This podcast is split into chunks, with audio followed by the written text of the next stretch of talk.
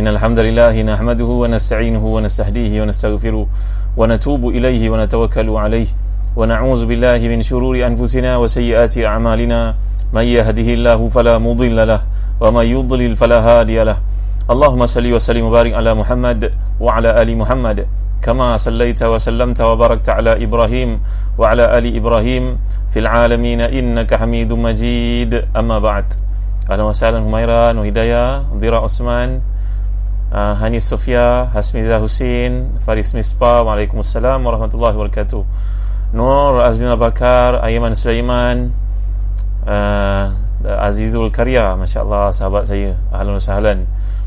Ismail Zakaria, Nuhayati Yusuf, Suhaila Muhammad Yusuf, Nur Atika Jahari, Sida Saha, Humaira Nur Hidayah dan semua yang hadir pada malam ni Marzia Mansur terima kasih tuan-tuan ya atas kehadiran tuan-tuan walaupun saya percaya tuan-tuan punya komitmen punya berbagai urusan tapi masih lagi punya kesempatan untuk mendengar ayat yang indah ni mudah-mudahan menjadi rawatan buat hati kita yang muskil hati kita yang ada masalah. Abu Auni Sharifah Isa uh, Charlie Marin Azizan Aziz Unsa Ansi Laila Dila Rosa.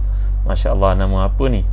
Sarah Syamsuddin Nisa Nur Hasana Zawi Ghazali Nura Yunus Semua yang hadir pada malam ni. Seperti yang saya janjikan kepada tuan-tuan Malam ni saya akan sempurnakan kisah tentang Peristiwa yang berlaku dalam kehidupan Nabi SAW Fitnah yang berlaku kepada baginda SAW Bahawa baginda mencintai uh, Isteri kepada anak angkat baginda SAW Yang namanya Zaid bin Harisa Dan begitu juga saya akan kisahkan pada malam ni Tentang Sayyidina Umar Khattab radhiyallahu anhu Yang telah pun mendapat gelaran Al-Faruq kesan dari satu peristiwa iaitu baginda Sayyidina Umar memukul, menebas, memenggal kepala si munafik. Apabila munafik itu uh, enggan menerima apa yang telah ditetapkan Nabi SAW dalam keputusan baginda SAW walaupun keputusan itu beliau berentap dengan seorang uh, Yahudi dan Yahudi itu boleh terima keputusan Nabi kita SAW tapi si munafik ini nampaknya hatinya keras hatinya buta. Hatinya seperti yang digambarkan hadis bahawa iman si munafik ini hatinya gelap katup tertutup tak nampak kebenaran langsung uh, yang mengakibatkan uh, dia gagal untuk menginterpretasikan menerima apa yang ditetapkan oleh Allah SWT sedangkan Allah telah menjelaskan yang telah kita bacakan semalam maka nali mu'minin wala mu'minatin iza kadallahu wa rasuluhu amran an yakuna lahumul khiyaratu min amrihim. Tidak wajar bagi seorang yang beriman kepada Allah di kalangan lelaki atau perempuan tatkala diputuskan satu keputusan oleh Allah dan Rasulnya tiba-tiba dia mengatakan tak aku ada keputusan lain. Aku tak setuju aku ada pilihan lain. Tak boleh tuan-tuan dimuliakan Allah sekalian. Kerana orang beriman ini sifat mereka adalah sami'na wa ata'na. Jadi tuan-tuan ini yang akan saya kupas pada ini. Mudah-mudahan yang beri manfaat kepada kita semua untuk memahami kalam Allah kerana tiada yang lebih indah bila kita hidup dalam dunia ini kita memahami apa yang Allah kehendaki. Jadi sabar tuan-tuan dimuliakan Allah sekalian eh? Jadi uh, sebelum tu saya sampaikan uh, pesan daripada penaja telaga biru pada malam ni. Jangan lupa milikilah habatus sauda namanya black seed. Al-birkah. Birkah datang perkataan barakah ya. Tuan-tuan begini cara penggunaannya. Mudah aja tuan-tuan. Buka macam ni ha, ya. Kemudian ambil dua. Contohnya kan nampak? Dua. Ha, ni saya tunjuk kepada tuan-tuan ni. Dua biji macam ni. Tengok penggunaannya. Ha, ni. Nampak dua ha, eh? jadi habat saudak ni disebut oleh Nabi SAW dalam hadis telah kami kapsulkan Bismillahirrahmanirrahim. InsyaAllah dia memberi energi kepada kita InsyaAllah lebih kuatan kepada kita Terutamanya mengalami zaman pandemik pada masa ini. Kerana dalam hadis mengatakan Makan habat saudak ni adalah kesembuhan daripada semua penyakit Melainkan kematian. Tuan-tuan dapatkan di telaga biru. Makanlah dan hadiahkan untuk ayah ibu kita Golongan yang terdedah kepada penyakit pada hari ini Bismillahirrahmanirrahim. Ya, seorang sahabat saya berkata Kalau nak pisahkan susu pada anak Menjelang 2 tahun ha, ambil ni tadi habat saudak ni tadi tuan-tuan. Ambil ha, belah dia eh. dalamnya ada minyak. Ambil ni ha, nampak? Dalamnya belah dan ha, kita boleh keluarkan minyak dan sapu pada uh, uh, tempat minum anak kita pada uh, susu isteri kita supaya anak itu rasa pahit dan dia boleh berhenti menyusu bila menjelang umurnya 2 tahun dan menyusu 2 tahun ya tuan-tuan ataupun mana-mana ibu yang ada masalah Tengok tuan-tuan saya boleh kunyah eh.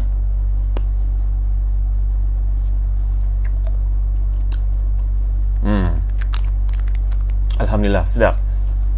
jadi ambil dua biji pagi dua biji petang puasa insyaallah ya terima kasih kepada telah biru atas penajaan mudah-mudahan ada manfaat untuk sekalian kita pada musim berlakunya ujian uh, pandemik sekarang ni tuan-tuan minum air bismillah Alhamdulillah Baik, ayat yang kita huraikan pada malam ni adalah ayat ke-35 dan 36 berkaitan dengan uh, rumah tangga Rasulullah SAW, rumah tangga para sahabat dan rumah tangga kita. Pada hari ini tak terkecuali. Maklumlah badai datang, taufan datang, hujan lebat datang. Kerana kehidupan kita ni, kata Syekhul Islam, ibarat uh, panas dan juga hujan. Ada waktunya ia panas, ada waktunya ia hujan. Itulah menyempurnakan kitaran hidup musibah dalam kehidupan kita pada hari ini. Jadi ada waktu tenang ada waktu lapang waktu tenang waktu lapang. Ada waktu kita susah dan dihimpit kepayahan. Bagaimana cara kita menghadapi situasi sukar itu tuan-tuan dimulai Allah sekalian ya?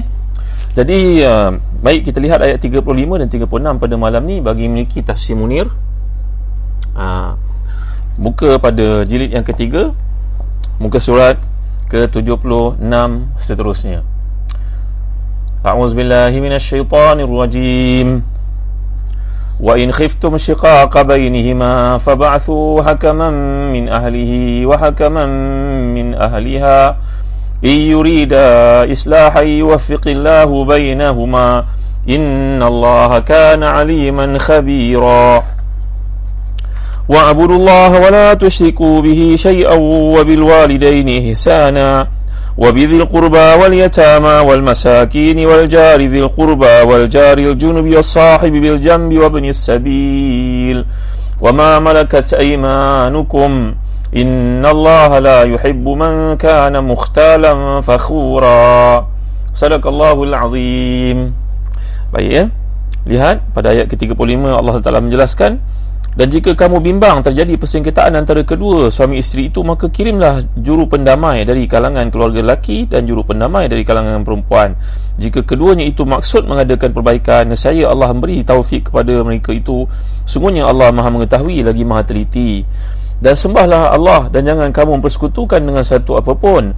Dan buat baiklah kepada kedua bapamu Kaum kerabatmu Anak-anak yatim, orang-orang miskin Jiran tetangga yang dekat dan juga yang jauh Teman sejawat Ibnu Sabil dan hamba saya yang kau miliki Semuanya Allah tidak menyukai orang yang sombong Dan membanggakan diri. Jadi tuan-tuan hati dan dikasih sekalian Ini adalah ayat berkaitan dengan Pertautan, perhubungan, kekeluargaan Dan seterusnya masuk kepada perkahwinan Dan seterusnya masuk kepada kemasyarakatan. Begitulah uh, pembawakan ayat-ayat Allah SWT Yang merupakan ibadah. Jadi ibadah ni kelanjutannya Kata Dr. Ratik Nabulusi adalah hadara jadi menceritakan tentang ibadah nanti saya akan huraikan bahawa ia merupakan satu mata rantai ataupun jambatan membawa manusia kepada hadarah itu ketamadunan. Jadi balik kita kepada ayat 34 ini ini adalah kisah tentang bagaimana mempertautkan hubungan hati dengan suami isteri yang ada masalah. Masalah yang dimaksudkan itu adalah persisihan yang berlaku.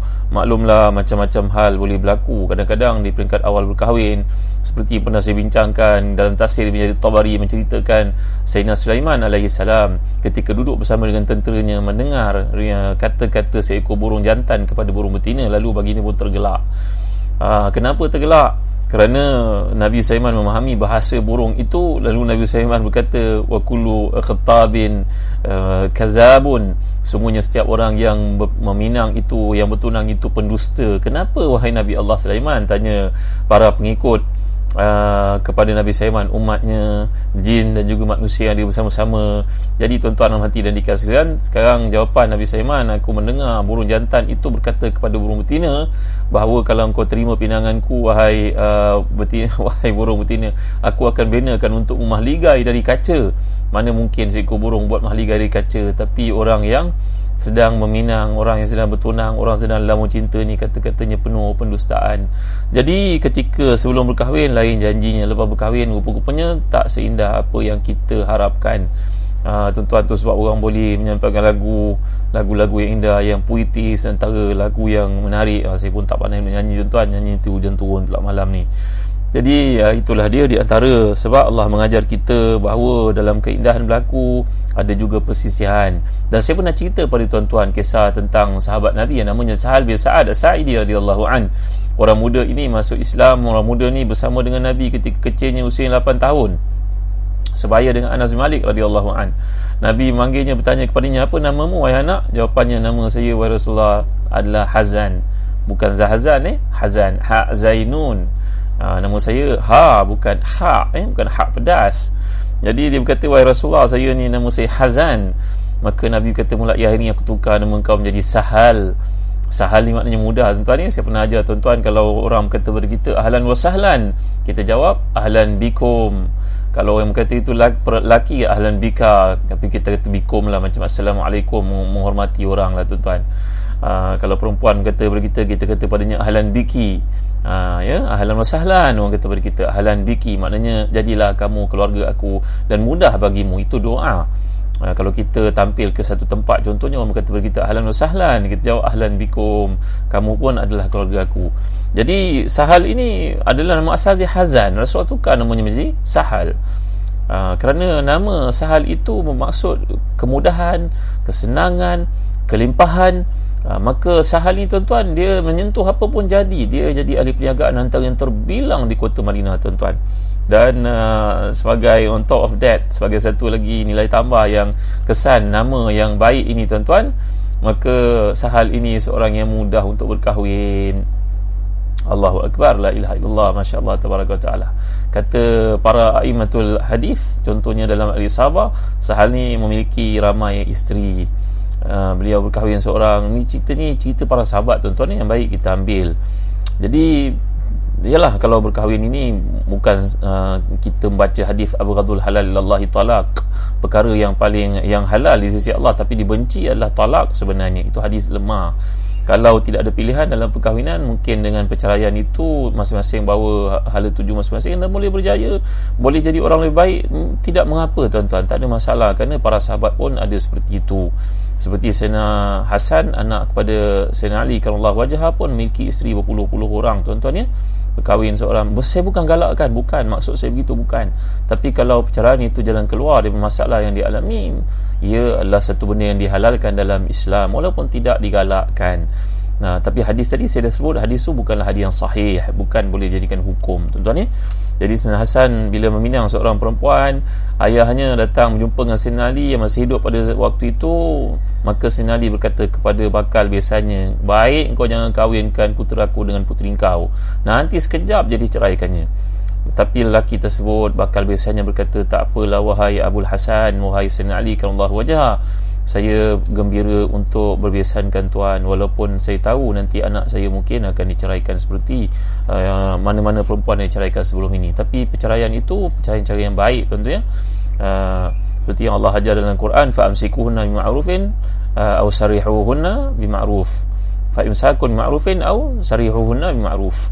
Maka kalau berkahwin itu peganglah dengan cara baik lepaskan pun dengan cara baik para sahabat ridwanullahi alaihim ajma'in walaupun mereka bercerai tapi mereka meraihkan bekas isteri itu dengan berbagai penghargaan tuan-tuan yang telah kita pelajari sebahagiannya dalam ayat-ayat yang lalu jadi Sahal bin Sa'ad Sa'id ini adalah seorang daripada figure Islam yang hebat, ahli perniagaan, seorang yang muda, seorang yang jujur, seorang yang uh, ramah, seorang yang mulia. Kesan daripada doa Nabi pada namanya, nama Sahal itu tadi tuan-tuan eh? Sahal. Walaupun dia berkahwin dan bercerai tapi bekas isteri tetap sayang, tetap menghormatinya. Contohnya bila beliau jadi gubernur di satu tempat dan pulang ke Madinah, bekas-bekas isteri itu mengadakan uh, menanti di pintu masuk Madinah mengucapkan kepada Sahal ahlan wa sahlan ya Sahal. Ha, tengok tuan-tuan walaupun dah bercerai tapi dia bagi kerakyat hebat pada bekas isterinya dan juga anak-anaknya pun dijaga dengan baik sekali sebab bekas isteri itu tidak terkilan terhadapnya. Ya tuan-tuan sampai mereka mengadakan bekas persatuan bekas bekas isteri sahal. Ha, tak ada tak ada. Tetapi nak cerita bukan saya galakkan tapi perkara ini ada dalam Islam. Bahawa janganlah kita merasakan hina kepada orang yang bercerai itu memandang rendah pada orang berstatus ibu tunggal ataupun duda tidak tuan-tuan. Mungkin dengan cara itu mereka boleh memperbaiki diri dan ambil pengajaran jadi tuan-tuan dimulai Allah sekalian kembali kepada kisah ini. Uh, seperti yang telah saya ceritakan semalam sahabat Nabi namanya Zaid bin Harithah radhiyallahu anhu yang asal sebelum Islam dipanggil dengan nama Zaid bin Muhammad keakraban hubungannya dengan Rasulullah SAW sehingga dipanggil Zaid bin Muhammad. Tapi bila datang Islam batalkan perkara itu maka kembali kepada nama asal ayahnya. Dan ada sejarah yang saya telah ceritakan semalam Nabi telah mengahwinkannya dengan Zainab binti Jahshin iaitu seorang sepupu Nabi yang sangat mulia bangsawan jelita putih kulitnya indah rupa parasnya. Nabi mengahwinkannya bagi mengelakkan uh, pahaman atau pandangan-pandangan adanya kasta dalam Islam ada golongan yang tinggi syarif ada wadhi' tak mau Nabi tidak mau ada uh, perasaan seperti itu. Syarif dan juga wadhi' maknanya yang tinggi yang kasta tinggi kahwin kasta rendah. Tak Nabi tidak mahu adanya kasta-kasta. Nabi kahwinkan mereka. Tapi perkahwinan itu nampaknya tak sekupu walaupun ada ayat yang menegur tindakan Zainab binti Jahshin kerana manusia ini tidak tidak suci tidak suci daripada kesilapan tidak sunyi daripada kelemahan. Maka Allah menegurnya dengan ayat yang telah saya bacakan semalam maka li mu'minin wala mu'minatin iza qadallahu wa rasuluhu amran ayakuna lahumul khiyaratu min amrihim. Ya dan uh, pernah juga saya kisahkan kepada tuan-tuan tentang Julaibib ingat tak kisah Julaibib tak ingat lah tu Julaibib ingat Julaibib Julaibib nama daripada jilbab. Tasir kepada jilbab jadi Julaibib. Tudung yang kecil. Tak ingat. Aa, ah, yang laki yang kulitnya hitam baunya busuk tak diketahui nasabnya meminang aa, ah, seorang perempuan dari keturunan bangsawan. Nah Ha, tak boleh cerita tuan. Dah cerita banyak kali dah. Kalau nak dengar nanti kita dengar waktu lain Saya nak fokus kepada perkara ni Maka ada kisah yang dibawa oleh Kusas Kusas ni maknanya orang menceritakan pelipu lara. Mereka tidak uh, mengikut manhaj muhadifin Dari sudut periwatan Menceritakan bahawa Nabi menziarahi Zaid bin Harisa pada satu hari ketika beliau sakit. Zaid bin Harisa ni kuat tuan-tuan ya. Beliau lah yang telah pun mati syahid dalam perangan Muqtah tiga orang panglima yang Nabi letak dalam perang Mu'tah kan.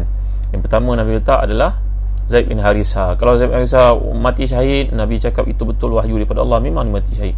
Ambillah Ja'far bin Abi Talib tempat gantinya. Kalau Ja'far juga mati syahid gantikan tempatnya Abdullah bin Rawaha. Kalau mati juga Abdullah bin Rawaha terpulang kepada kamu untuk pilih yang paling layak untuk menjadi ketua kamu menghadapi Rom. Maka umat Islam pilih Khalid Walid yang baru masuk Islam pada masa itu. Tentang tahu kisah kan? Jadi Zaid bin Harisa ni seorang panglima tuan-tuan Walaupun demikian ketika berkahwin dengan Zainab uh, persepsi orang terhadapnya iaitu dia bekas hamba. Walaupun Nabi dah merdekakan maka dia tidak boleh bersama dengan Zainab. Zainab merasa dirinya lebih tinggi. Memanglah dia keturunan Quraisy bangsawan. Zaid ni bekas hamba walaupun dia orang Arab. Tapi perasaan itu masih ada dalam diri masing-masing. Rasa inferiority complex tuan-tuan ya? Sehingga akhirnya uh, Zaid bin Harithah telah mengambil keputusan untuk menceraikan uh, Zainab binti Jahshin yang telah saya bacakan ayat ni daripada surah Al-Ahzab semalam. Maka Allah Taala telah pun falamma qadha zaidun minha wataran zawajnakaha apabila Zaid telah menceraikan isinya uh, Zainab itu kami kahwinkan kau dengan Zainab wahai Muhammad sallallahu alaihi wasallam. Ayat ini menegur nabi kita sallallahu Semalam saya dah sebut kata Aisyah radhiyallahu anha kalaulah Quran itu dibuat oleh nabi kita sallallahu tentulah ayat seperti ini tidak ada dalam Quran. Yang mana ayat itu jelas menegur Nabi kita sallallahu alaihi wasallam dalam percaturan baginda. Begitu juga surah Abasa menegur Nabi ketika Nabi uh, mengabaikan kedatangan Allah bin Maktum melayan orang-orang kaya. Dan begitu juga surah uh, Al-Kahfi yang mana Allah cerita kepada Nabi jangan berkata satu perkara melainkan disandarkan kepada insya-Allah. Jadi ada banyak ayat dalam Quran yang menunjukkan ia teguran kepada Nabi kita sallallahu alaihi wasallam. Kalaulah Quran itu dicipta oleh Nabi kita, tentulah Nabi tidak bawa ayat-ayat seperti itu kerana ia jelas teguran daripada Allah Subhanahu wa taala. Nanti kita baca surah Al-Ahzab. Tadi yang penting kita tidak mahu terpengaruh dengan kata-kata golongan munafiqun, golongan Syiah, golongan Qusas, penipu lara yang pandai-pandai mengatakan bahawa Nabi kita memendam perasaan cinta sebagaimana uh, Nabi Daud yang cinta kepada isteri Oreo Oreo panglima tenteranya sehingga membawa beliau pergi ke medan perang sampai mati kerana Nabi Daud tergilakan isteri kepada panglima. Ini cerita dusta tuan-tuan. Cerita Israeliat dusta yang kita tidak boleh bawa kepada manusia biasa yang kita hormati. Apatah lagi yang memiliki kedudukan Nabi Ul Azmi Nabi mulia macam Nabi kita Muhammad sallallahu alaihi wasallam. Ha, ya. Jadi ayat ini membawa kepada kita satu perspektif apabila berlaku persengketaan dalam keadaan nasihat tidak berjaya, pisah tempat tidur pun tak berjaya, pukul dengan cara yang telah kita pelajari semalam pun tak berjaya. Ingat tuan-tuan ya, haram memukul isteri dengan penumbuk macam ni. Tak boleh tuan-tuan uh, Dr. Wahab Zaili membawakan riwayat-riwayat tentang perkara tersebut. Bagaimana nak pukul? Kita dah belajar semalam. Elakkan muka jangan pukul depan orang ramai. Kalau pukul-pukul kat bahu kalau nak pukul guna kayu sugi kayu sugi ni adalah besar macam pen kat tangan saya ni tuan-tuan. Jadi ini adalah panduan dalam uh, menangani isu isteri yang nusyuz. Yang nusyuz ni telah kita pelajari maknanya murtafi' minal ard maknanya istiarah merujuk kepada isteri itu masa dirinya begitu mulia dia mula sombong ego mungkin kerjanya pangkat lebih tinggi pada suami mungkin pergaulannya mungkin pembacaannya mengakibatkan dirasa dia lebih tinggi pada suami maka itulah yang akan uh, membawa kepada hukuman tersebut dilakukan dan diperintahkan oleh Allah dan ia dalam konteks yang tertentu. Walau bagaimanapun uh, Syekh Tahir Ibn Ashur berkata alangkah baiknya kerajaan meneliti dan juga mengkaji kerana takut-takut di kalangan orang jahil luasan yang tidak belajar. Bagaimana Islam menangani perkara ini? Dengan mudah-mudah memukul isterinya seperti berlaku kat UK iaitu keluarga Islam itu dibawa ke mahkamah dan uh, si lelaki telah mendakwa dia mengikut kitab mukaddas kitab suci. Padahal itu saja yang diikutnya yang lain dia tak mau ikut uh, diikut pukul isteri dia berdarah-darah sampai dibawa ke mahkamah di UK dia nak keputusan yang ada dalam Quran itu mengoverride apa yang terdapat keputusan di UK tak mahu tertakluk kepada undang-undang civil yang terdapat di UK ini merupakan fitnah kepada Islam tuan-tuan dimuliakan Allah sekalian. Kami saya cakap lain putus-putus eh. Allahu Akbar. Ah, ya? Lain putus-putus. Ah, cuba terputus lagi. Oh baik terputus lagi. Ah, cubalah buat apa yang sepatutnya. Ah, uh, on and off balik semula ke? Okey. Lagging ya Allah akbar. Uh, terputus terus dah. Jadi tuan-tuan dimuliakan sekalian uh, kembali kepada apa yang dimaksudkan oleh Allah SWT dalam ayat ini yang menceritakan tentang jadi bila kita perhatikan kata Syekh Wahabah Zuhaili lain tak okey ustaz lain tak okey. Uh, lain problem eh? Allahu akbar. Uh, tak apalah siapa yang boleh dengar dengar eh? Tangkap lain putus-putus Ha. Apabila kita perhatikan Allah tidak ada menyebut kata memukul secara jelas kecuali pada ayat ini. Dan juga ayat yang menerangkan perkara berkaitan dengan hudud. Maka ini menunjukkan bahawa ketidaktaatan isteri kepada suami merupakan dosa besar sehingga Allah menekankan perkataan pukul di situ dan pukul tak digunakan melainkan pada dua tempat sahaja dalam Al-Quran Al-Karim pada ayat ini dan juga ayat berkaitan dengan hudud hudud. Ha, ya mungkin lain ustaz kurang stabil. Kena ulang tengok nampak gayanya. Ulang yang saya tak stabil lain jangan Fidaus uh, di Supuria Aki sini okey. Sepang lain okey. Uh, ya? Yeah? uh, jadi tuan-tuan dimuliakan sekalian. Baik eh? Kuantan okey. Terima kasih orang Kuantan. Intan Zuraini ya? Uh, sini okey. Di mana ni Syah? Syariah Syaris. Baik eh? Kita sambung. Ya jadi ayat ni menunjukkan kepada kita bahawa dalam konteks kekeluargaan dalam konteks suami isteri panduan letakkan begitu lengkap sempurna. Mana ada cara hidup yang begitu sempurna tuan-tuan? Ceklah mana-mana ideologi agama lain. Kalau ada sesempurna ini diajar oleh agama mereka. Inilah dia yang menunjukkan kepada kita ma faratna fil kitab min syai. Tak ada satu benda pun yang kami abaikan dari menyebutnya dalam Quran dan diterjemahkan oleh Rasulullah sallallahu alaihi wasallam Kemudian kita masuk kepada ayat 36 iaitu sembahlah Allah jangan kamu mensekutukannya dengan satu apapun. Jadi ibadah ini seperti yang dijelaskan oleh para ulama contohnya eh, Syekhuna Dr. Yusuf Qardawi ibadah ni ada dua bentuk satu ibadah umum satu ibadah khusus uh, ibadah khusus ni berkaitan dengan salat puasa haji uh, zakat yang kita lakukan syahadah ini adalah ibadah khusus ibadah umum ni tuan-tuan dia merangkumi masa yang sangat besar dalam kehidupan kita. Bekerja, tidur, makan. Itu sebab dalam bab bekerja ni kita kena betulkan niat kita supaya ia menjadi sebahagian daripada ibadah. Apakah syarat-syarat kerja menjadi ibadah tuan-tuan? Uh, niat kena ikhlas kerja tu mesti menepati syarat mesti kita jalankan tanggungjawab gunakan apa yang kita perolehi itu untuk uh, bagi pada keluarga. Hmm, kemudian yang terakhir sekali jangan terlibat dengan perkara-perkara haram maka dengan syarat-syarat yang dipenuhi ini menjadikan kerja kita yang bermula pukul 8 pagi mungkin lebih awal daripada itu berakhir pada pukul 4 petang 5 petang sebagian besar hidup kita habis tempat kerja itu menjadi ibadah di sisi Allah SWT tuan-tuan. Bahkan kena jalankan peranan menasihati. Bila tanya kepada Syekhuna Dr. Yusuf Qardawi seorang bekerja dalam perbankan sebagai contohnya di perbankan ada line tak islamik ada counter islamik katalah seorang itu bekerja yang konvensional. Dia masih lagi mendapat rezeki yang halal dengan syarat dia di tempat kerja itu sebagai contohnya dia menasihati orang yang nak invest dalam sistem yang konvensional beritahu pada dia option ada counter syariah mari elakkan benda yang haram terangkan kepada orang. Kalau dia nak buat refinance contohnya ataupun nak beli kereta HP maka naklah diajar orang itu supaya ambil yang islami. Maka peluang untuk menjadikan kerja kita ibadah ni terbuka luas dengan syarat kita ada ilmu tuan-tuan Allah sekalian. Jadi dalam ayat ini kalau kita perhatikan yang dimaksudkan ibadah ni kata Dr. Wabak Zuhaili dan tafsirnya dimaksudkan ibadah ni merendahkan diri kepada Allah pasrah kepadanya baik secara lahir ataupun batin dengan penuh keikhlasan. Ha, jadi ini yang merupakan ibadah. Bahkan kata uh, Syekhuna Dr. Atik Nabulisi pula dalam tafsirnya bila merujuk kepada ibadah ni ibadah ni merujuk kepada perkara yang wajib. Kata beliau wal ibadah anu'id li'ada'ina ma nastati'u min quwwatin. Adalah persiapan kita untuk mempertahankan diri daripada musuh bekerja sebagai tentera merupakan ibadah bekerja sebagai polis merupakan ibadah. Jangan terlibat dengan benda-benda haram tuan-tuan ni ha, cukuplah kita ambil pengajaran daripada apa berlaku menerobos masuk ke sepadan kita parti golongan yang tak legal ini membawa penyakit membawa kesusahan merompak rumah orang. Kita janganlah terlibat dalam perkara haram. Biarkan orang masuk ke sepadan kita tanpa tindakan yang sewajarnya tuan-tuan. Kita jadi tukang collect duit pula. Jadi selamatkan diri kita. Kalau suami kita terlibat kerja demikian beritahulah mereka bang tak ada guna kita ambil benda yang haram bang. Nampak banyak tapi tak ada berkat bang. Jadilah kepada eh, suami kita penasihat yang jujur macam isteri-isteri para sahabat yang terdahulu.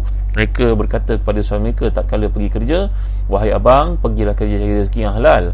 Kami boleh bersabar menghadapi kelaparan tapi kami tidak akan dapat bertahan bila dimasukkan ke dalam neraka Allah nanti kerana makan di sumber yang haram. Bila makan daripada sumber haram kullu lahmin nabata min haram fannaru fannaru aula bihi apabila seseorang itu makan dari sumber yang haram maka api neraka lah yang akan melangsaikannya. Api neraka lah akan membakar lemak-lemak yang haram itu sehingga semuanya habis. Barulah seorang itu layak masuk ke dalam syurga bagi orang yang beriman.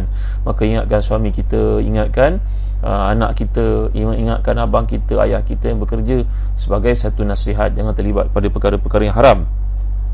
Jadi tuan-tuan yang Allah sekalian Apabila kita bekerja dengan ikhlas Ia merupakan satu ibadah Kata Dr. Atik Nabulisi Apabila anda bekerja sebagai seorang doktor Menunjukkan contoh yang terbaik Dengan komitmen, dedication, kesungguhan bekerja Sehingga menimbulkan keyakinan dan kes, dan kekaguman pada orang bukan Islam. Oh inilah mentaliti orang Islam bekerja.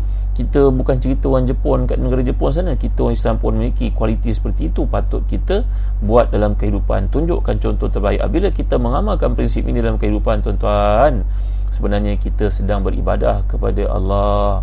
Allah para doktor yang ada yang mendengar kuliah malam ni. Anda memiliki potensi yang sangat besar untuk dapat pahala sisi Allah kerana ibadah ni dia mempunyai mata rantai menyambungkan kita kepada hadara. Jadi ibadah bila dibuat betul-betul ia merupakan satu mata rantai yang membawa kita kepada ketamadunan sebenarnya. Kerana itu datuk nenek moyang kita orang-orang Islam yang terdahulu tengok tuan eh di Melaka sebagai contohnya orang Melaka bagaimana mereka menguasai ilmu ilmu perdagangan mereka merupakan tokoh seni bina yang hebat semuanya dimusnahkan oleh orang kafir ketika menjajah Melaka. Mereka merupakan saudara-saudara yang hebat. Daripada mana mereka belajar tuan-tuan? Belajar daripada ibadah tuan-tuan. Ketekunan, ketelitian, disiplin menghormati waktu, menjaga waktu semayang menjaga waktu buka puasa. Siapa kata orang Islam tak punctual? Siapa kata? Ha, tuan-tuan yang mendengar kuliah saya malam ni ketika bulan puasa tuan-tuan berani tak untuk berbuka puasa 5 minit lebih awal? Lah tak apa 5 minit je. Ha boleh pula duduk depan tu tujuh satu minit duduk pegang air temikai. Duduk pegang tengok apa balik. Leli air liur. Tuan-tuan tengah-tengah malam ni tak makan lagi agaknya. Jadi menepati masa sifat orang Islam. Datuk Imam tuan-tuan adalah orang yang hebat. Mereka membina tamadun yang payah kerana mereka mengamalkan ibadah itu diterjemahkan dalam segenap kehidupan mereka seperti kata Dr. Ratid Nabulisi saya baca untuk tuan-tuan ni apa ini kemukakan kat sini. Al-ibadah ya amrun fil Quran al-Karim yaqtadi al-wujub. Fal ibadah an nu'id a'da'ina ma nastati'u min quwwatin wa an nutqin أعمالنا ونعمر الأرض كما أراد الله عز وجل لأنه استعمرنا فيها وأن نفعل عملا صالحا وأن ننصاع له بكل إخلاص وبغاية الخضوع والحب والتوكل على الله والثقة بالله والمحبة والولاء. فهذه العبادة تدخل في كل ثانية من يومك. فإن دخلت بيتك وأتركت أسارير وجهك في أبنائك وزوجتك وملأت البيت سعادة فأنت في عبادة. الله أكبر. هبعني آيات ni anda bekerja bersungguh-sungguh menghormati waktu. Adalah anda sedang beribadah kepada Allah. Anda buat dengan tekun anda sedang beribadah kepada Allah anda uh, mengimarahkan dunia sebagai Allah kehendaki anda beribadah kepada Allah. Anda buat rumah rumah yang anda buat itu tidak membahayakan alam sekitar tidak mengganggu sistem ekosistem yang ada tidak mudaratkan orang ramai tidak mengganggukan sungai. Anda buat pelumbungan sekalipun tidak membahayakan alam sekeliling anda menjaga semua anda sedang beribadah kepada Allah. Anda pulang ke rumah dengan wajah yang ceria menggembirakan isi anak-anak beri kepada mereka apa yang sepatutnya. Bila mampu beri mereka hadiah anda sedang beribadah kepada Allah SWT anda menziarahi orang sakit anda beribadah kepada Allah SWT semuanya awak anda duduk bersama dengan isteri dan anak-anak bergembira dengan mereka seronok dengan mereka menonton filem yang baik-baik anda beribadah kepada Allah SWT Masya Allah anda berada dalam meeting anda menghormati waktu dan memendekkan bicara pada benda yang tak penting anda beribadah kepada Allah Subhanahu wa taala. La ilaha illallah muhammad rasulullah. Anda pesan dan ingatkan anak-anak tunjuk mereka jalan yang betul. Tuan-tuan saya nak cadangkan tuan-tuan ni PKP disambung lagi di wilayah Sultan dan juga Kuala Lumpur. Apa salahnya tuan-tuan? Ha, ya sama-sama kita buat eh. Ambil Quran tu. Seorang satu bagi kepada anak-anak kita setiap seorang satu Quran. Kemudian tandakan Quran. Setiap hari baca 10 muka surat nak ini 20, 26 ayat bulan 10 daripada muka 1 sampai muka 10 26 ayat 10 baca muka 11 sampai ke 20 27 bulan 10 muka 21 hingga 30 tandakan sampai habis Quran tuan-tuan. insyaAllah menjelang bulan 12 anak tuan-tuan akan khatam Quran tuan-tuan. Kerana kalau satu hari baca 10 muka surat InsyaAllah dalam masa kurang daripada 3 bulan kita akan khatam Quran tuan-tuan. Allahu Akbar jadi kita beri kepada anak kita tanggungjawab jangan kata setakat baca Quran ni dah baca Quran ke belum? Ini tak tak tak patut tuan-tuan. Ni bagi bapa yang cemerlang bukan begitu gayanya. Kita ambil satu buku saya pun kongsi dengan tuan-tuan lah. Ajak anak-anak untuk baca buku-buku yang baik. Saya tengok sahabat saya almarhum Musa Azman Ahmad Ibnu Ahmad Al-Qurawi saya jumpa buku beliau Allahu Akbar. Sahabat baik saya di Jordan tuan ni rahimallahu rahmatan wasi'ah. Allah rahmati beliau. Beliau seorang sastrawan muda tulis sebuah buku. Tuan-tuan dah dapatkan buku ni kat DBP namanya Insyirah. Insyirah tajuk buku ni. Buku novel ni. Cerita tentang anak yang kehilangan ibu kerana penyakit ditinggal dengan ayah dia budak perempuan ni seorang salih. Menarik tuan-tuan. Bahasanya sangat indah. Saya cerita pada tuan kerana Allah ya. Apa-apa buku yang baik lah kita boleh manfaatkan bagi pada anak kita nak. Bahasa Inggeris kau bagus. Bahasa Melayu kau lintang pukang kau tak malu ke? Kau ni orang Melayu tapi kau tak kerti bercakap bahasa kau. Orang bangsa lain boleh cakap bahasa yang lebih baik bahasa mereka lebih baik keputusan teks bahasa Melayu mereka lebih baik. Kau tak malu ke? Ambil buku ni nak baca. Dan ayah nak kau salin laras-laras yang baik. Nanti ayah nak tengok. Bagi pada mereka satu hari 20 surat baca. Supaya bahasa cantik. Contoh tuan-tuan. Jadi kata doktor Atik Nabusi kalau anda buat demikian tahniah anda sedang beribadah kepada Allah Taala. Anda sedang tunjuk anak-anak anda keluarga anda jalan ke syurga Allah SWT. Apabila anda berkata kepada anak-anak anda Mari sini pulangkan kepada ayah handphone Dah pukul 10 malam Waktu untuk tidur Supaya bangun awal Besok boleh tahajud Supaya subuh pada awal waktu Ini ibadah kepada Allah SWT. Apabila anda memantau Apa yang dituntun oleh anak-anak Dalam handphone mereka Dan juga TV Anda beribadah kepada Allah SWT. Apabila anda buat baik kepada jalan tangga Anda beribadah kepada Allah. Jadi bicara ibadah ni adalah bicara merentas segala benda yang mampu kita fikirkan tuan-tuan. Segenap hidup kita adalah ibadah. Kata Syekhuna Dr. Yusuf Qardawi bahawa ia merupakan satu konteks yang sangat luas so jangan pandang ibadah itu hanya pada semayang puasa zakat haji. Kalau hanya pada ibadah itu saja tuan-tuan terbatas kat situ saja. Kita beribadah 1 per 24 jam saja. Katalah satu semayang 10 minit. 5 semayang boleh 50 minit tuan-tuan. Kalau tambah lagi 10 minit 60 minit. Kalau itu namanya ibadah kalau itu sahaja ibadah di sisi Allah seperti yang difahami oleh golongan secularism. Secular tuan-tuan ya yang mengatakan bahawa ibadah ni berpisah daripada kehidupan ibadah engkau dengan Tuhan yang lain daripada itu engkau jangan cerita buat ibadah tak ada kaitan. Ini fahaman sekular yang sangat bahaya tuan-tuan dimuliakan Allah sekalian. Baik jadi dalam ayat yang uh, ke-36 ini Allah mengajar kita bertautan hubungan yang kaitannya sangat uh, signifikan dengan ayat yang lalu. Iaitu bila kita lihat kaitan ayat ini um, Al-Imam Al-Biqai dalam Nazm Durar mengatakan bahawa uh, penekanan terhadap bimbingan ayat yang lalu cukup banyak nasihat yang dikandung dalam surah ini sejak awal. Semuanya mengarah kepada ketakwaan keutamaan dan anjuran buat kebaikan dan ancaman bagi orang yang mengabaikannya. Dan ia diakhiri dengan satu petunjuk tentang kehidupan rumah tangga ditutup pula dengan penutup yang sangat indah iaitu dua sifat Allah Al-Alim Al-Khair Al-Khabir. Jadi penutup ini sama maknanya dengan penutup ayat pertama yang menintahkan takwa kepada Allah SWT jadi memang sangat wajar. Nasihat pertama daripada ayat ini pada awal surah ini ada dimulakan dengan petunjuk-petunjuk. Kemudian nasihat ini tidak ditujukan kepada orang beriman sahaja tetapi ayat ini memanggil mereka dengan panggilan sangat lembut. Dan ayat ini kalau kita lihat yang sedang kita bincangkan wahai sekalian manusia sembahlah Allah yang menciptakan kamu dan pasangan kamu. Kalau kita lihat pada ayat yang awal dulu ya bagaimana Allah mengajarkan ya ayuhan nasu taqu rabbakum alladhi khalaqakum min nafsin wahida wa khalaqa minha zawjaha wa batha minhuma rijalan katsiran wa nisaa itu ayat yang mula-mula kita bincangkan pada uh, mukadimah surah An-Nisa yang lalu. Jadi sekarang Allah Taala mengajar menekankan balik semula aspek ibadah ni tadi dan hubungannya dengan hablum minan nas pula. Kerana saya pernah nyatakan kepada tuan-tuan dalam Facebook ni Allah Taala mengingatkan kita kalau seseorang itu melakukan uh, musik melakukan maksiat kepada Allah 70 jenis maksiat pun lebih senang diampunkan Allah berbanding dengan satu kesalahan dia kepada manusia. Kerana kalau buat satu kesalahan manusia kalau manusia itu tidak ampunkan tidak langsaikan tidak lepaskan ia akan jadi beban di akhirat nanti tuan-tuan dimuliakan Allah sekalian. Ini kata-kata Sufyan As-Sauri memahami konteks hubungan hablum minallah dengan hablum minas jadi kalau kita berdosa dengan Allah Allah ampunkan dengan taubat nasuha tapi dosa dengan manusia kesiapan dengan manusia ni jangan main tuan-tuan. Hutang sebagai contohnya. Jadi dalam ayat ini kalau kita perhatikan Allah menekankan semula aspek tadi selepas penekanan yang awal tentang tuntutan ibadah sekarang ingatan untuk beribadah balik semula. Dan ibadah ni saya telah jelaskan tadi daripada dua konteks iaitu konteks ibadah yang dinamakan ibadah khusus yang kedua ibadah umum. Dan ibadah ni untuk tuan-tuan para ulama berijma' mengatakan syarat penerimaan ibadah ni cuma dua benda je tuan-tuan.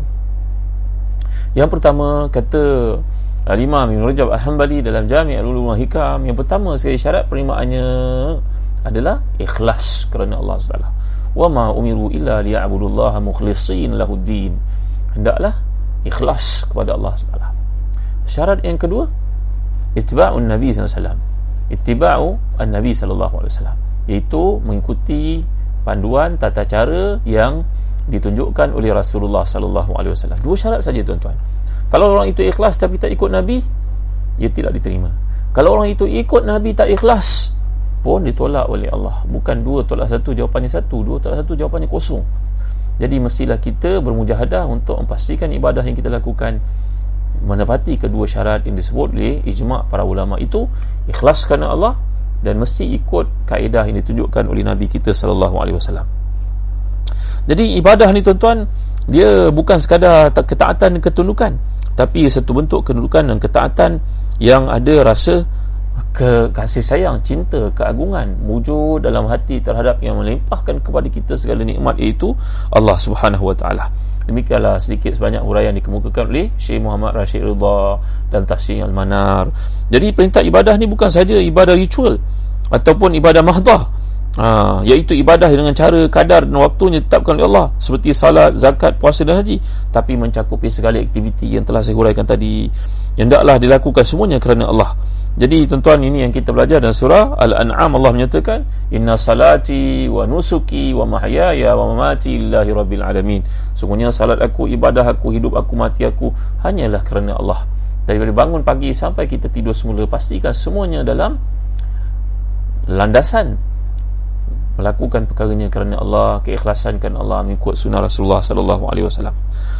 Jadi tuan-tuan dan hadirin sekalian, setelah merintahkan konteks beribadah kepada Allah, jangan melakukan syirik kepadanya. Kemudian ditekankan sekali lagi yang telah kita bincang surah Isra yang lalu iaitu kewajipan berlaku baik kepada ibu bapa.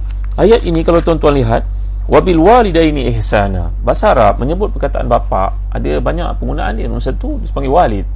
Nama dia dipanggil abun. Kalau ibu dipanggil ummun ataupun walidatun. Kenapa dalam ayat ini Allah menggunakan wabil walidaini? Dua ibu bapa. jadi para ulama mengatakan perkataan walidaini ni lebih mesra daripada abawaini. Betapa tidak kerana walidaini di sudut bahasa datang dari perkataan wiladah. Wiladah ni makna itulah bapa yang darah daging kita dan ibu yang melahirkan kita dengan yang mengandung kita, melahir kita, menyusukan kita, melayan kerinah kita, bersihkan kotoran pada badan kita. Maknanya perkataan walidaini itu lebih teliti, lebih mendalam, lebih penuh dengan kasih sayang, lebih lebih signifikan dengan uh, kewajipan mentaati mereka kerana ia merujuk kepada kesukaran proses kelahiran itu sendiri. Jadi perkataan walidah ini merujuk pada wiladah iaitu melahirkan. Lain daripada ubuah. Kalau ubuah ni ataupun umumah iaitu ke ke kebapaan ataupun keemakan bahasa Melayu panggil sama je tuan bahasa Arab beza. Walid dengan abun. Kalau abun ini mungkin merujuk kepada bapa mungkin bapa tiri mungkin pak cik. Itu sebab bila Nabi SAW pergi ke Syria berdagang bersama pak ciknya Abu Talib ditanya oleh padri yang ada di Busra itu bahawa siapa ini Jawapan Abu Talib ini anak aku. Jawapan yang mustahil Budak ini bapak ni masih hidup. Barulah dia kata Ni aku sebenarnya bapak dia Orang Arab panggil anak saudara pun ah, Aku merupakan bapak kepada anak saudara aku. Datuk pun dia panggil bapak juga Dalam konteks Quran. Tapi Bila sebut perkataan walidah ini Dia merujuk pada wilada Iaitu kasih sayang Berteraskan kepada Gambaran kesukaran Kepayahan si ibu melahirkan anak. Jadi perkataan Walid ini Dalam konteks ini Menyebabkan seseorang yang baca ayat ini merasa tanggungjawab yang tidak akan terpisah di antaranya dengan ibu bapa yang penat-penat melahirkannya.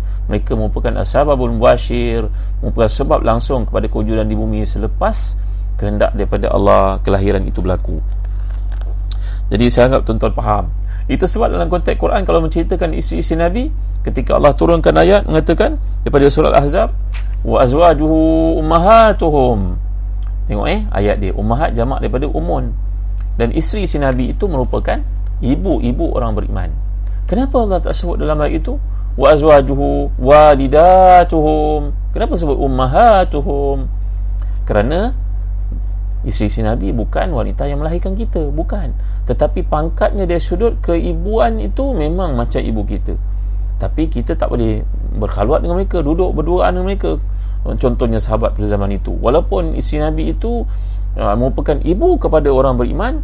Dipanggil Aisyah Ummul Mukminin Khadijah Ummul Mukminin semua itu ummahatul mukminin tapi Allah menyatakan wa azwajuhu ummahatuhum.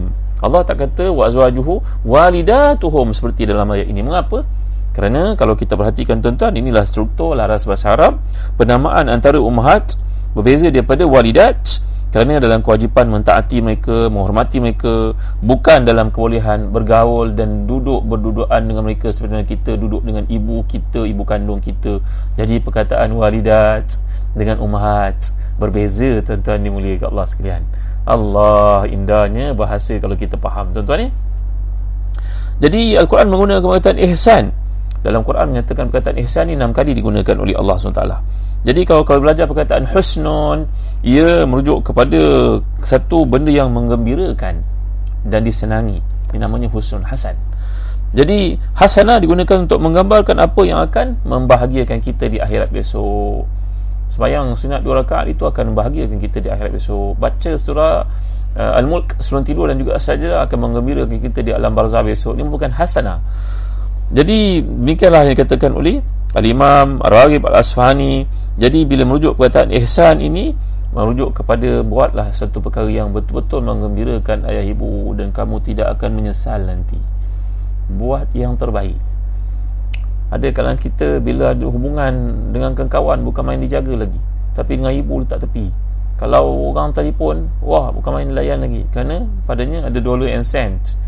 Tapi kalau ibu ayah telefon Dia pula kena keluar dollar and cent Maka dia pun reject call. Allahu Akbar La ilaha illallah Masya Allah Tabaraka wa ta'ala. Nampaknya malam ni saya tak sempat nak cerita tentang kisah Umar Khattab radhiyallahu anhu. Tuan-tuan kerana perkara tersebut berkaitan dengan sifat nifak yang ada pada golongan munafikun yang telah Allah mulakan manusia ayat ke-37 ini. Apakah hukuman untuk mereka? Bagaimana Sayyidina Umar begitu tegas? Ha, bila keputusan dibuat Nabi itu dinafikan oleh si, si munafik munafik itu bersisir dengan Yahudi. Akhirnya Yahudi itu mengajak untuk berjumpa dengan Nabi sebagai qadhi hakim tapi munafik itu berkata kepada Yahudi tersebut mari jumpa Ka'bul Ashraf. Siapakah Ka'bul Ashraf itu tuan-tuan? Ha, nanti saya akan huraikan dalam malam esok. Sebab malam ni ramai yang kata tak dengar dengan baik. Jadi saya nak cerita pun tersangkut-sangkut agaknya. Uh, izinkan saya untuk sambung pada malam esok. Dan tuan-tuan malam esok saya nak ajar satu doa pendek saja. Pada hari ini kita melihat banyak gejala berlaku orang memfitnah Islam dalam Facebook orang cerita tentang benda-benda buruk dalam WhatsApp orang bersekongkol dengan orang Yahudi Nasara untuk menghentak umat Islam. Kata-kata yang menghina dan memandang hina kepada para ulama. Apakah kata-kata kita terhadap golongan seperti ini tuan-tuan nak belajar malam ni? Pendek je doa ni Ha, ya kerana ini juga ada kaitan dengan ayat golongan munafikun yang akan saya bawa pada malam esok insya-Allah. Dan ada lebih kurang 40 sifat nifak yang Allah bawa dalam Quran. Sangat bahaya tuan-tuan. Saya akan cerita malam esok insya-Allah. Supaya jangan ada satu pun daripada 40 lebih sifat nifak itu ada pada diri seseorang kita ia akan beri kesan kepada ibadah kita tuan-tuan jadi orang munafik ini merupakan orang yang Allah ta'yinkan nama mereka dalam Quran sampai menceritakan nama mereka ini dimakrifahkan. Sedangkan syaitan pun Allah tak makrifahkan. Nak menunjukkan bahawa betapa dahsyatnya orang munafik ini. Innal munafiqina fi darkil asfali minan nar. Orang munafik ini berada di neraka yang paling bawah sekali di akhirat. Allah lebih bawah daripada golongan kafirin ya. Lebih bawah daripada syaitan ya ha, maka kita nak belajar malam esok sifat-sifat nifak. Jangan ada pada diri seseorang kita tuan-tuan eh? kalau kita jumpa orang munafik ni bercakap dalam Facebook bercakap dalam WhatsApp yang menyakit hati kita kita dengar pun darah naik tuan-tuan. Senang Nabi ajar kita sebut satu perkataan je tuan-tuan. Faddallahu fak. Faddallahu fak. Faddallahu, faddallahu faka. Semoga Allah hancurkan mulut kau. Semoga Allah pecahkan mulut kau. Ini tuan-tuan ni tuan-tuan rujuk dalam kitab Askarul Askar yang saya galak tuan-tuan miliki. Kan pada muka surat ke? 35 nampak ayat ni? Ya? Doa yang ke 75 faddallahu faka. Semoga Allah Taala hancurkan mulut kau. Kerana ramainya puak munafikun pada hari ini yang merupakan uh, keyboard warrior yang menyerang Islam mengatakan perkara-perkara buruk kepada orang alim kata-kata yang tak bertanggungjawab bersekongkol dengan golongan Yahudi dan juga Nasara. Jadi tuan-tuan menghina pemimpin-pemimpin Islam ini sifat tak bertanggungjawab. Jadi katakan kepada mereka faddallahu fak. Semoga Allah hancurkan kamu. Ya tuan-tuan dimuliakan Allah sekalian. Ini seperti yang diajar oleh Nabi kita Salam dalam keadaan umat Islam pada memerangi penyakit COVID yang berlaku. Tiba-tiba masih ada golongan yang Uh, mengambil kesempatan untuk membawa berbagai-bagai fitnah yang berlaku. Moga-moga Allah telah selamatkan kita anak-anak kita zuriat kita sekian orang Islam daripada ujian ini tuan-tuan.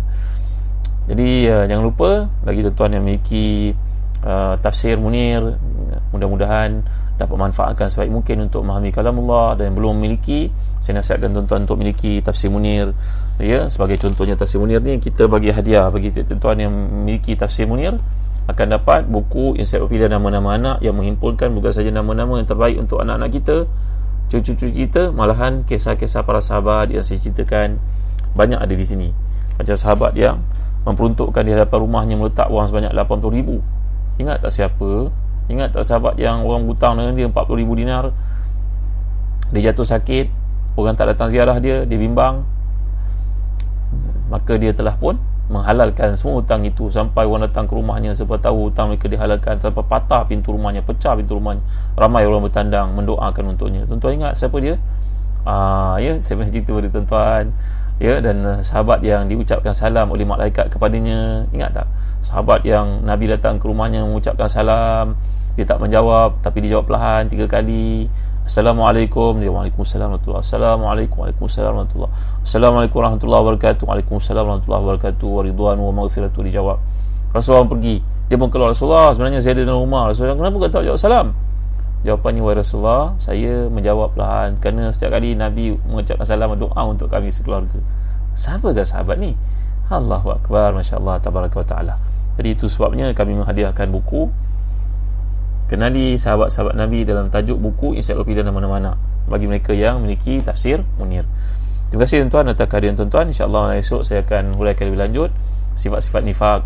Mudah-mudahan Allah selamatkan kita daripada terjumus dalamnya dan kisah Sayyidina Umar memenggal kepala si munafik yang berdebah itu yang sanggup mempertikaikan uh, keputusan Nabi SAW dia lebih rida keputusan uh, Ka'abul Ashraf seorang musuh Allah sedangkan Yahudi yang ada yang bersisir dengannya itu pun redha dengan keputusan Nabi SAW insyaAllah malam esok jangan lupa sampaikan kepada sahabat-sahabat kita.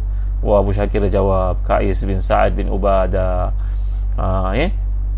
jadi tafsir Ibn Kasir boleh guna tak Ustaz? Eh boleh boleh.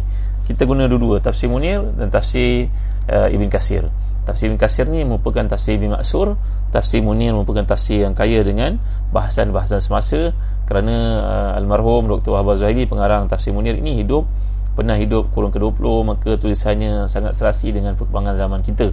Itu bezanya. Imam Ibn Qasir hidup 800 tahun lalu maka bicaranya sangat khusus kepada Quran dan juga hadis tafsir maksur. Kedua-duanya melengkapkan hidup kita ke arah memahami kalamullah sehingga kita insya-Allah menjadi Quran yang berjalan di muka bumi. Sekian tuan-tuan. Terima kasih. Kerana kehadiran tuan-tuan. Uh, sama-sama kita menamatkan kuliah pada malam ni dengan doa Moga-moga Allah memberkati kita, beri kesihatan kepada kita, memberi keselamatan kepada pemimpin-pemimpin kita, pemimpin umat Islam dan sekalian orang yang ada di negara kita khususnya dan umat Islam di dunia amnya. Alhamdulillahirabbil alamin wassalatu wassalamu ala asyrafil anbiya'i wal mursalin sayyidina wa maulana Muhammadin wa ala alihi wa sahbihi ajma'in. اللهم اغفر لنا ذنوبنا ولوالدنا وارحمهم كما ربونا صغارا ولجميع مشايخنا ولجميع أصحاب الحقوق. علينا من المسلمين والمسلمات المؤمنين والمؤمنات برحمتك يا أرحم الراحمين. اللهم آت نفوسنا تقواها وزكها. أنت خير من زكاها. أنت وليها ومولاها برحمتك يا أرحم الراحمين. ربنا لا تزغ قلوبنا بعد إذ هديتنا وهب لنا من لدنك رحمة إنك أنت الوهاب. ربنا أتمم لنا نورنا واغفر لنا إنك على كل شيء قدير. اللهم آت نفوسنا تقواها وزكها. أنت خير من زكاها. أنت وليها ومولاها برحمتك يا أرحم الراحمين. اللهم اكفنا بحلالك عن حرامك وأغننا بفضلك عمن سواك. ربنا أتنا في الدنيا حسنة وفي الآخرة حسنة وقنا عذاب النار وصلى الله على سيدنا محمد وعلى آله وصحبه وبارك وسلم والحمد لله رب العالمين تقبل الله منا ومنكم Jangan lupa tuan-tuan Kenang kami dalam doa tuan-tuan Terima kasih atas doa tuan-tuan Alhamdulillah Ayahanda saya disiap pada malam ni Terima kasih tuan-tuan atas doa tuan-tuan Jangan lupa kenang kami dalam doa tuan-tuan Doa para salin dan salihat macam tuan-tuan Amat kami tagih Sekian, jumpa lagi malam esok insya-Allah. Jangan lupa share kepada semua orang yang kita kenal. Moga-moga adanya padanya uh, sedekah berbentuk ilmu yang manfaatkan, jariah yang berterusan untuk setiap kita. Jumpa lagi tuan-tuan. Assalamualaikum warahmatullahi wabarakatuh. Terima kasih Puan Abdullah, Nur Izan, Izam, Miza Akmal, Lid Saad, Nur Iman, Nur Liza Idrus, uh, Fida Rauf, Top Fan, Hanani Ruzman Syarizal Farida Karmani uh, Yati Tik Khairul Bariyah Arpa Kaus uh, Abdul Hamid Abdullah dan Janila Ismail uh, Rahiza Abdul Rahim Terima kasih ya. Saya doakan tuan-tuan dalam dalam Saya tinggalkan tuan-tuan Bawa penjagaan Allah Dan bawa kasih sayangnya. Dan saya doakan setiap kita mendapat Keberkatan, kebaikan, kesihatan keafiatan insya-Allah. Sekian. Assalamualaikum warahmatullahi wabarakatuh. Bunga berguguran Amina Muhammad Zainuddin Umi Kalsum terima kasih semua eh. Maaf tak mampu nak sebut semua nama. Wahira Muhammad Fuad, Nur Azia Sulaiman, Cikgu Yusof, Rukia Dahlan. Terima kasih semua yang hadir. Azan Darus jangan lupa malam esok tolong sampaikan kepada tuan-tuan kita lain. Assalamualaikum warahmatullahi wabarakatuh.